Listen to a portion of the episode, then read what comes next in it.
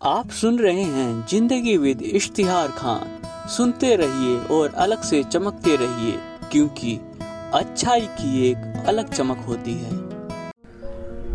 नमस्कार दोस्तों, मैं अपना तारुफ दे दूँ। मेरा नाम इश्तिहार खान है। आज मैं जिस विषय के बारे में बात करने वाला हूँ, वो काफ़ी इंटरेस्टिंग है। आप अगर शहर में रहते हैं तो आप गाँव की लाइफ के बारे में जानेंगे। अगर आप गाँव में रहते हैं तो शहर की लाइफ के बारे में जानेंगे। अगर आप गाँव और शहर दोनों जगह रह चुके हैं तो फिर तो क्या ही बात है। आप अच्छे से इस एक्सपीरियंस को रिवाइंड करके उसका आनंद उठा पाएँगे। हम ज़िंदगी में गाँव या शहर दोनों जगह कभी ना कभी तो गए होंगे।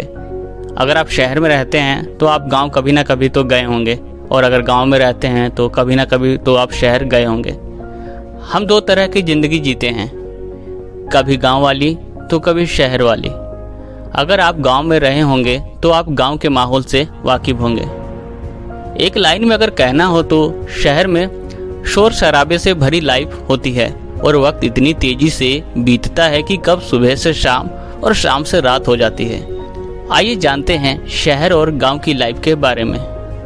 ऐसा लगता है शहर की लाइफ को किसी ने लूप में लगाकर छोड़ दिया हो। एक ही काम को हर रोज करते हैं। जैसे ऑफ़िस से घर घर से ऑफ़िस, इसी भागदौड़ भरी ज़िंदगी में सुकून की तलाश में गाँव याद आता है। अगर बात करें शहर की तो शहर में बहुत सारी तकनीकी सुख सुविधा मिल जाती है, जो गाँव में आपको नहीं मिलती। गाँव में आज भी इंटरनेट की समस्या है, बिजली की समस्या है, जिससे हमें जूझना पड़ता है। गाँव के लोग काफ़ी मेहनती होते हैं, वो धूप में हमारे लिए अनाज उगाते हैं, जिनको हम किसान कहते हैं। गाँव का वातावरण खुशहाल और शांत होता है, जबकि शहर का वातावरण इसके विपरीत होता है। शहरों के लोग काम में ज़्यादा व्यस्त होते हैं गाँव के मुकाबले। शहर में काफ़ी प्रदूषण होता है, गाँव में प्रदूषण नहीं होता। गाँव में रोज़गार की काफ़ी समस्या है, जिसकी वजह से लोग शहर में आते हैं। गाँव में अभी भी पढ़ाई के लिए अच्छे स्कूल और कॉलेज की कमी है, जिसकी वजह से पढ़ने के लिए शहर की तरफ़ रुख करना पड़ता है। निष्कर्ष पर आए तो बस यही निष्कर्ष निकलता है कि शहर की ज़िंदगी का अलग एक नकारात्मक पहलू है, जैसे दबाव, तनाव और चिंता।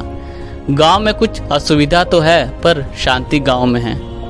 आप अपने हिसाब से देख सकते हैं और अनुभव करके कि आपके लिए कहाँ की लाइफ बेहतर है और हमें कमेंट के माध्यम से बता सकते हैं। यहाँ तक सुनने के लिए शुक्रिया। मिलते हैं फिर फिर किसी दिन कैलेंडर के किसी तारीख और घड़ी के किसी हिस्से में। मैं इश्तियार खान, अभी के लिए आपसे अलविदा लेता हूँ। सुनते रहिए ज़िंदगी विद इश्तियार खान।